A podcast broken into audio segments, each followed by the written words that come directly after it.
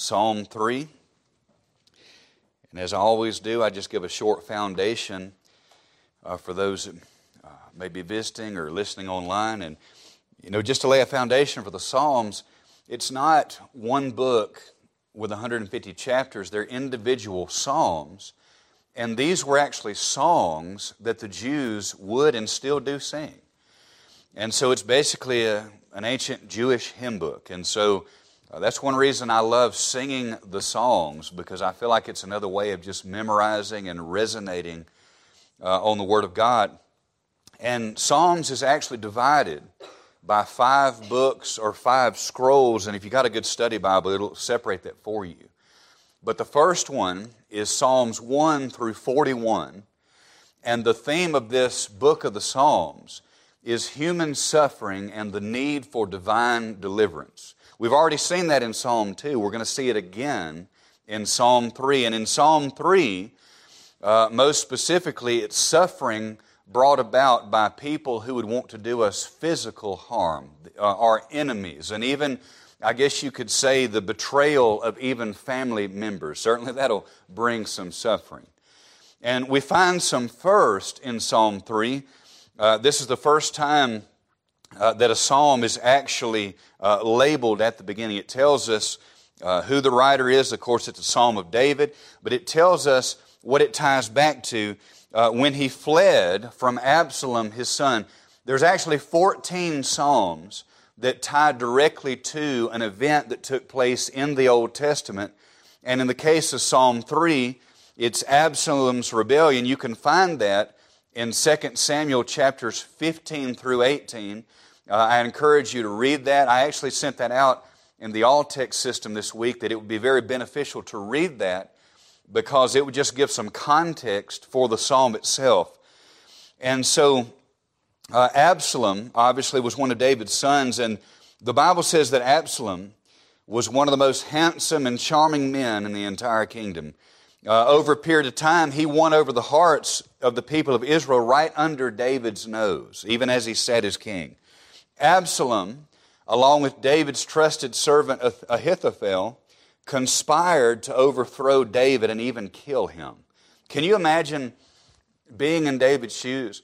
Not only uh, has Absalom enacted this conspiracy to dethrone him, but he set out to kill his own father.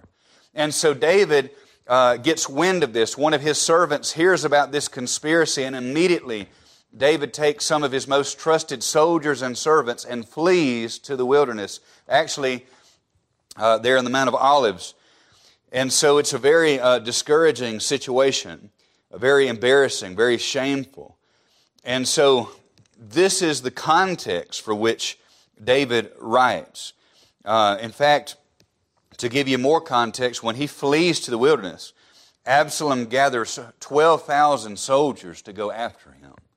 And so this is not something that Absalom is half heartedly doing. He's going to kill his father. And so he's running, uh, David is running in the wilderness from these thousands of soldiers and his own son. And this is when he pens these words. Psalm 3, let's read the whole psalm today, but we'll only get through the first four verses. But for the sake of context, we'll read all eight. Let's read the Word of God together. Psalm 3 and verse 1.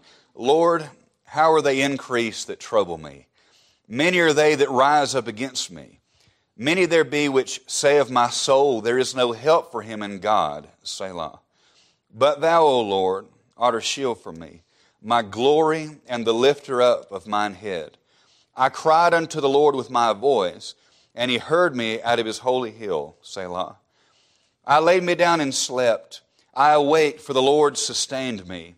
I will not be afraid of ten thousands of people that have set themselves against me round about. Arise, O Lord, save me, O my God.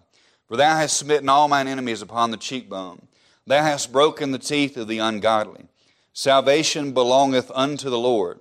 Thy blessing is upon thy people. Selah. Let's pray. Heavenly Father, we just come to you in Jesus' name. Lord, just so thankful for the great salvation that can only be found by grace through faith in the death burial, and resurrection of Jesus Christ. Lord, I'm thankful that not only do you save our souls, Lord, but you can also keep us safe physically, Lord, that just like George Whitefield said, that we're immortal until our work on earth is done, not because there's anything in us, not because we're powerful. None of us have power in the day of death, Lord, but we know that we will not be taken out of this world one second before you're ready. And I'm so thankful for that comfort today. Lord, I pray for those that maybe even now they're experiencing the hurt and the suffering that comes with betrayal. Uh, Lord, that comes uh, from the pain of how loved ones might have treated us, Lord. And uh, Lord, even in the future, we, we don't know how things are going to go in this country, uh, just like so many before us in the annals of church history. Uh, Lord, maybe we will face persecution. Maybe we will have enemies that come after us and seek to take our life, Lord, and we can remember and we can claim the words of Psalm 3. Uh, Lord, that uh, you're even over our enemies, and we're thankful for that. I pray that you fill me, your Holy Spirit, into me a sin and self. And I pray if one is lost that you would save them. Lord, encourage your people. And I pray that Christ would be magnified. It's in his name we pray these things. Amen. So this morning we're looking at the thought, O Lord, the lifter of my head. And of course, I gave you the context for Psalm 3. It's certainly uh, specific to something that David was going through, but I don't want you to make, we, we do always want to keep things in context. But I don't want you to make the mistake of reading this and think that it's so specific to his situation that it can't be applied to ours. I'll be honest, if you read Psalm 3 without the introduction and you didn't know David's specific situation, it would still be a lot of comfort to the believer, would it not? It would still stand on its own as a great source of comfort for us. And so I want to wrestle today with in what ways can the Lord lift us up in times of great trouble and distress? And I know you're not going to be shocked by this, but my first point turned into my first sermon. That's why we have at least a part two next week, but you'll be glad by, about that, I'm sure. But I really want to take time because honestly, we're going to deal with some very heavy stuff today. And that's, you know, it can be confusing because how are, we, how are we going to find comfort? By dealing with very heavy things. That's why I've got a very fine line to walk this morning. I don't want you to leave confused. I want you to leave encouraged, but the only way you can leave encouraged is if you understand the truth that is coming from this text. And so, the thing that I really want to focus on today is the fact that as children of God, saved people, now lost people can't say this, but as children of God, those that have been saved by grace through faith in the death, burial, and resurrection of Jesus Christ, I want you to know that you can find comfort in the source of our circumstances. And that's what I want to talk about this morning and how we can find comfort in the Lord, how He is the lifter of our head in times of distress. It's because we can take comfort in the fact that He is the source of our circumstances. God is sovereign over our suffering. And if He brings us to it, He'll bring us through it. He has a plan and a purpose. And to me, that brings great comfort to me. To know that as a child of God, there is no such thing as purposeless suffering. There is no such thing as pointless suffering. And so He is the source of our circumstance. Look at verse 1 again. Lord, how are they increased that trouble me? Many are they that rise up against me. Many there be which say of my soul, There is no help for him in God. Selah. But thou, O Lord, art a shield for me, my glory and the lifter up of mine head. I cried unto the Lord of my voice, and he heard me out of thy holy hill. Selah. Now, as we read this text, I believe the natural question that should arise is how and why did David get into this situation? We know that David was a man after God's own heart. Why is he suffering so much at the hands of his own son and even his, some of his most trusted servants who have betrayed him? How did he end up here? Now, listen, this is where we had to be very careful. Because ultimately, if we're not careful, we can be like Job's friends and anytime that somebody gets into some kind of trouble, we say, well, they must deserve that. They must have, have sinned, and therefore they deserve that. But the problem is, we don't have that absolute knowledge. And in the case of Job, right on the, at the onset of the book, right there in chapter 1, it tells us that Job did not sin, but he was a man that loved and feared God. So it took that away from us. That he wasn't suffering because of something he did. God was sovereign over that. He had a point. I'm going to get back there. Uh, but in our own life, if we hold other people to that standard, guess what's going to happen every time something bad happens in our life? What have I done? Now, that's not a bad question to ask, but it's a terrible thing to beat yourself up about because God doesn't play peekaboo with stuff like that. And so, but in David's case, we can say unequivocally he is in this situation because of his sin. David is in this situation because of one word, sin. Now, the reason we know this is because although Absalom began conspiring against his father in 2 Samuel chapter 15, but if you were to go, and you don't have to turn here, but I would encourage you to read this as well. Um, if you back up just a few chapters in 2 Samuel chapter 12, this is when David gets a visit from the prophet Nathan. Now, if you'll remember, Bible students, David had committed adultery with Bathsheba, had gotten her pregnant, and we found out about that, he tried to hide it. He had her husband Uriah, who was a soldier in his army, come back from the battle hoping that he and Bathsheba would sleep together and then he could always claim it was his child, but Uriah was too faithful to do that. He said, I'm not even going to sleep in my, I'll sleep in the streets because my men are out fighting and I'm not even going to stay in my house. Boy, he must have put David to shame. David should have been leading his men on the battlefield. Well, that didn't work. So he sent Uriah to the front line, special instructions to his generals that Uriah was to fight on the front lines, knowing he would eventually be killed. Well, that's what happened, and so he essentially had Uriah murdered to cover up his adultery. And so David has done this horrible deed, and it just so happened that Nathan the prophet comes by David's house for a visit. And Nathan tells David a story. Uh, this is my paraphrase, but he tells David a story about two men who lived in the same town. He said one of the men was very wealthy and he had more sheep than he knew what to do with. But then there was a poor man who only had one sheep and he treated that sheep like its own son. He loved that sheep. And the wealthy man who had all the sheep had somebody come visit from out of town and he wanted to serve lamb uh, as a meal for the guest. And instead of slaying one of his many lambs, he stole the one lamb from the poor man and ate of that lamb. And he said, David, what do you think should be done to that wealthy man who stole the sheep from the poor man? David said, He should be killed. And Nathan said, Thou art the man. Wow. Wow. And so at this point, here's what Nathan says to David. And this is in 2 Samuel 12, uh, verses 9 through 12. He says, Wherefore hast thou despised the commandment of the Lord, to do evil in his sight? Thou hast killed Uriah the Hittite with the sword, and hast taken his wife to be thy wife, and hast slain him with the sword of the children of Ammon. Now therefore, the, the now listen to this, the sword shall never depart from thine house, because thou hast despised me, and hast taken the wife of Uriah the Hittite to be thy wife. Thus saith the Lord, Behold, I will raise up evil against thee out of thine own house. And I will take thy wives before thine eyes, and give them unto thy neighbor, and he shall lie with thy wives in the sight of this son. For thou didst it secretly, but I will do this thing before all Israel and before the sun. So there is no doubt why this thing with Absalom is happening, because it's the judgment of God upon David.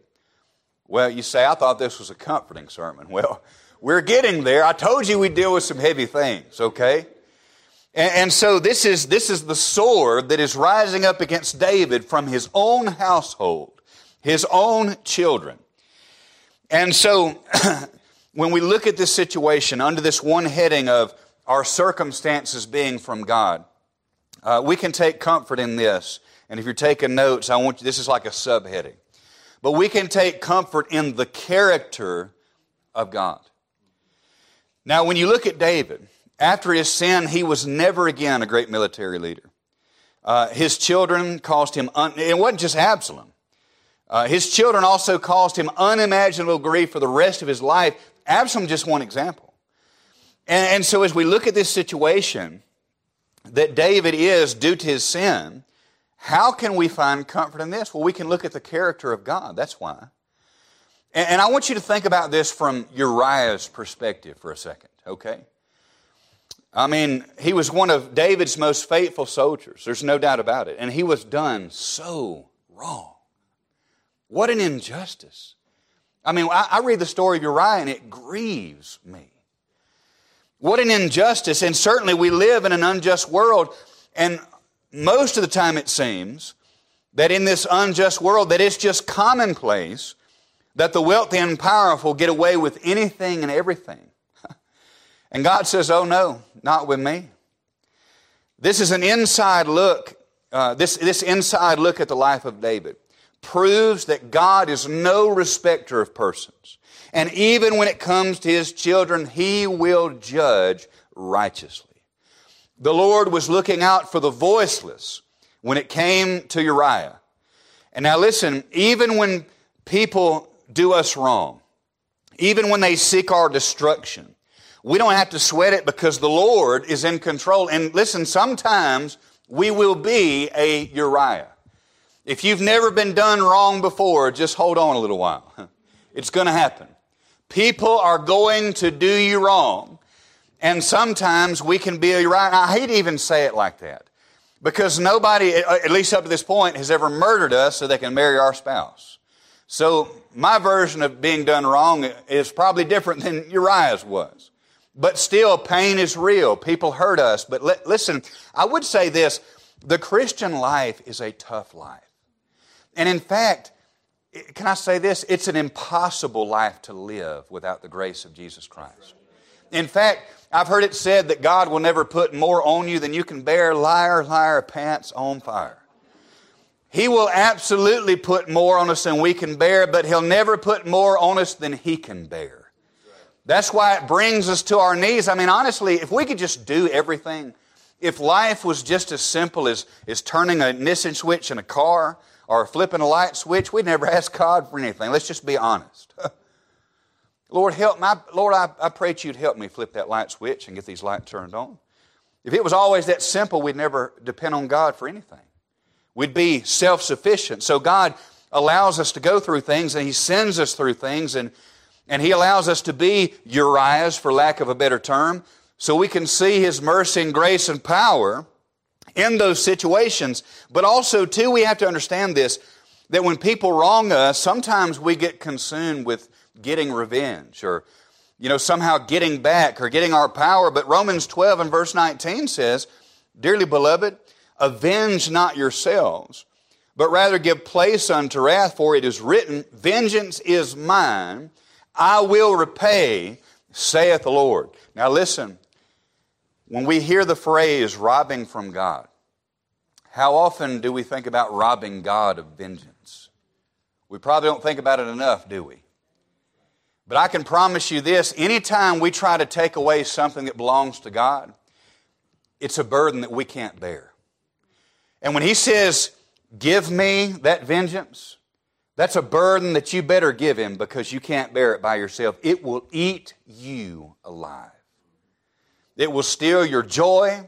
It will rob you of the power of your Christian witness. And it, will just sap you of every good thing in your life. It really will. And you, listen, you think that that bitterness and anger against that one person wronged you will stay within the confines of that relationship. It doesn't work like that. It'll affect every relationship in your life. The book of Hebrews talks about that root of bitterness that springs out and defiles many. You can't control that thing. You just better give it to God. He's better at it than you'll be anyway. And He knows every situation. He knows what people deserve and don't deserve. You better give that to God. But the reason we can find encouragement in this is that we can trust in the character of God. He's always going to do the right thing. And so when we find ourselves in adverse circumstances, no matter the reason why, we can trust Him. I'm going to get to that. The second thing I want you to know, not only the, the character of God, but also in the keeping of God. Now, think about this. Even though David was a man after God's own heart, he committed heinous sin. There is no sugarcoating this at all. There's no backing away from this. It was, what he did was horrible. It was inexcusable for the child of God. But sometimes, now we talked about sometimes we're like Uriah and have been done wrong, but sometimes we are like David and do others wrong.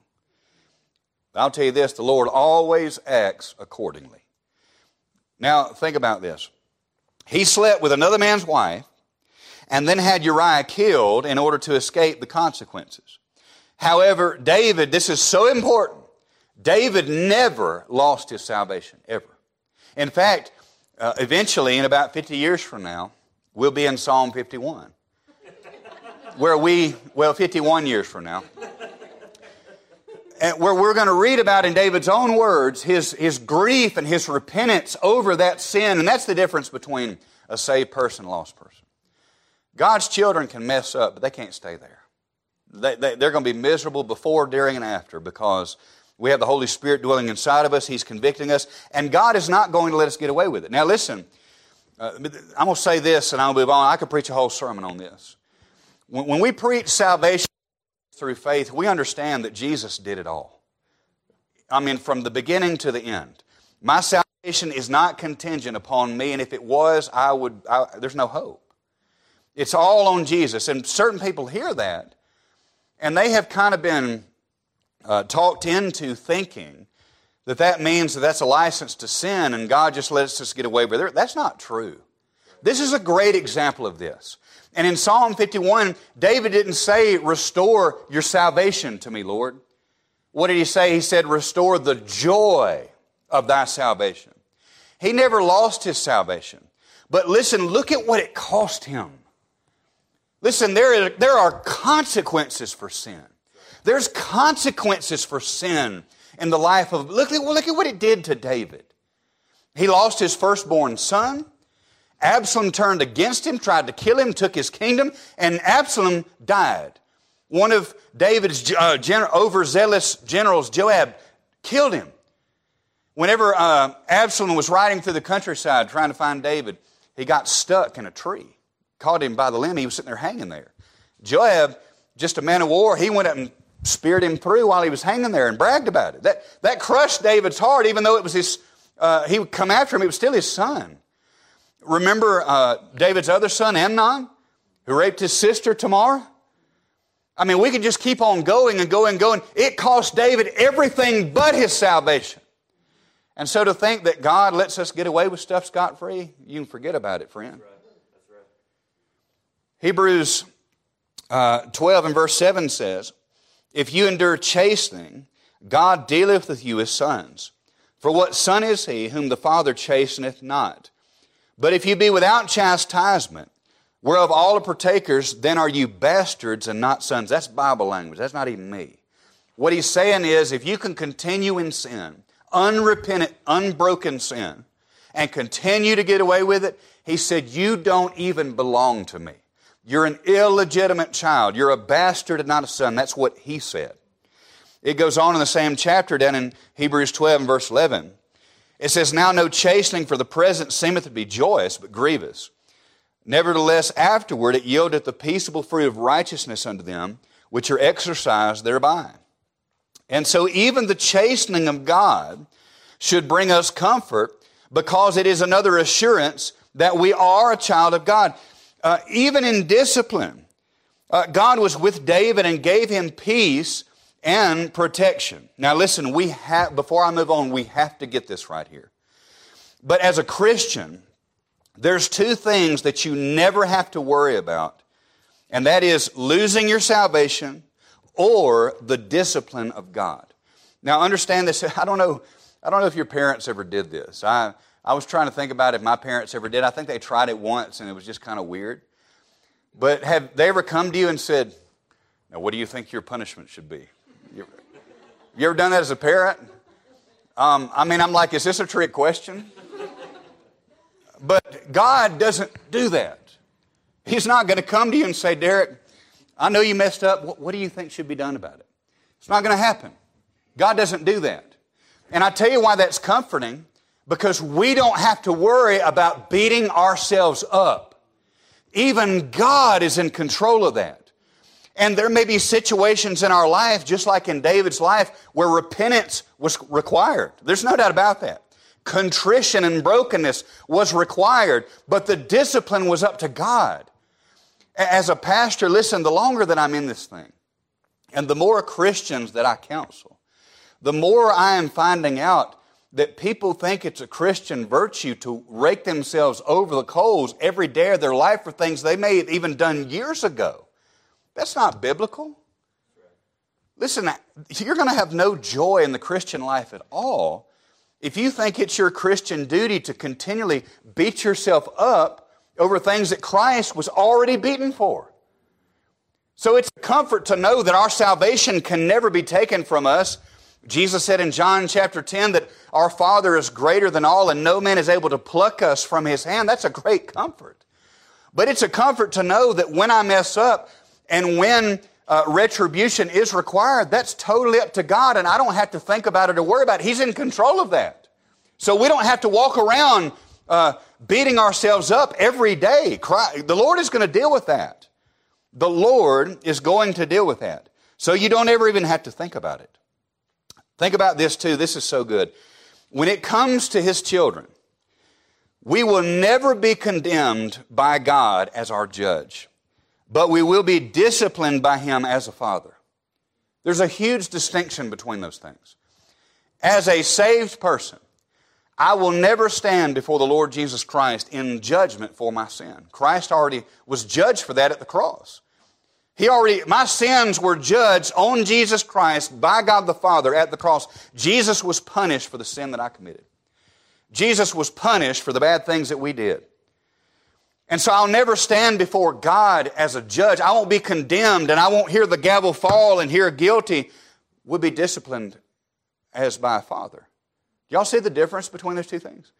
There's nothing that I can do to not be the son of my parents. There is nothing that you can do to not be the son or daughter of your parents. And so, as saved people, we're adopted in the family of God. We're made children of God. And so, uh, those are some things that bring us great comfort. And so, uh, we can take those things to the bank the keeping of God, the character of God. And, and um, let me say this as I kind of wind down. For the child of God, there are t- there's two reasons that trials and suffering come into our life. There's sin and sovereignty. Sin and sovereignty. We think about the case of Job. It was sovereignty, was it not? It wasn't, it wasn't because of sin. In, in the life of David, it was because of sin, but even God was in control about how the after effects were handled. And so, even um, in this situation, it's not like God wasn't in control. And so, in, uh, we need to give it to God. Repent if necessary and place our lives and trust in the hands of our Heavenly Father. I want to read these first four verses again and just soak them in as we come in for a landing here. Um, let's read it um, Psalm 3, verses 1 through 4. Lord, how are they increased that trouble me? Many are they that rise up against me. Many there be which say of my soul, There is no help for him in God, Selah. But thou, O Lord, art a shield for me, my glory and the lifter of mine head.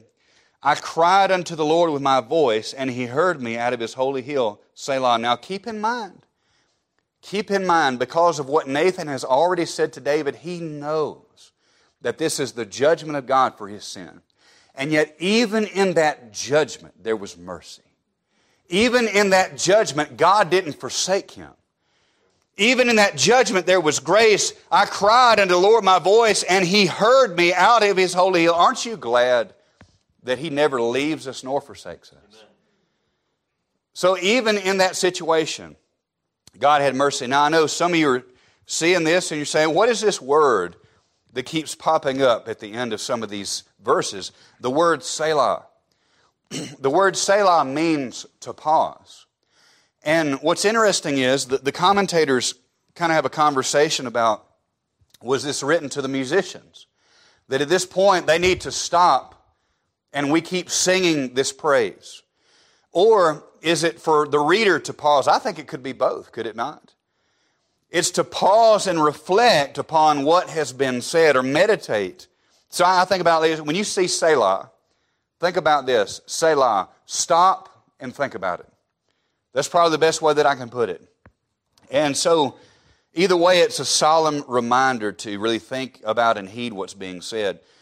But one last thing to think about before I close. And, you know, I always want to tie things into the gospel. I always want to tie things into Christ, and this is certainly a great way uh, to do this. Uh, and, and this is, if you want a great avenue of study in your own time, think about the offices that Christ held. Think about the examples of those offices in the Old Testament, and also think about them in relation to the covenant. What are you saying, Pastor Vaughn? Well, Christ held three offices and holds three offices prophet, priest, and king. And so you look in the Old Testament, uh, for example, what we've been learning in our John study on Sunday night, we've been seeing that Jesus is a greater deliverer and a greater prophet than Moses. We've seen this over and over and over in John 6. Have we not seen that? And so you go back in the Old Testament, well, how is Jesus a greater prophet than Moses? Or you look at Adam and the Adamic covenant there. How is Jesus a greater than Adam? How is he, as the last Adam, better than the first one? Um, or in our case today, uh, the, the Davidic covenant, David is king. How is Christ a greater king than David? And I mean, I'm sure that there has been entire, entire series done out of this, but even in my, my reading again as I was going over this stuff this morning, there's two things that just really jumped out at me that I have not seen in the text before. But uh, in the account of 2 Samuel 15 and verse 23, we read that David crossed the Kidron Brook in order to escape his enemies. And he was fleeing from Absalom. In fact, it was so bad, it was so embarrassing. The Bible says that David was running up the Mount of Olives barefooted with his head covered. I mean, this is a shameful thing. He ran, acro- he ran across the brook and got up to the mountains, and my, instantly my mind went back to John. I said, wait a second, I've read this before. And we'll get there, but in, in John chapter 18 and verse 1, we find that Christ also crossed this Kidron Brook. You know where he was going? He was going into the Garden of Gethsemane. And it's spelled a little bit different because it's translated from the Greek, but it's the same brook, the brook Kidron. And so, whereas David ran across the brook, he crossed the brook to get away from his enemies, Christ crossed it to go to them, to confront them, to be killed by them. That's a pretty amazing thought, isn't it? Christ is not only a greater prophet than Moses, he's a greater king than David. But here's something that popped out. I was almost done. I was just fixing to shut my laptop, and this just jumped off the pages at me. But I think about this. Talking about Christ being a greater king than David. Listen, David sent Uriah to his death in order to cover his sin. But Christ laid down his life that he might cover ours. Isn't that wonderful? Christ is the King of kings and the Lord of lords.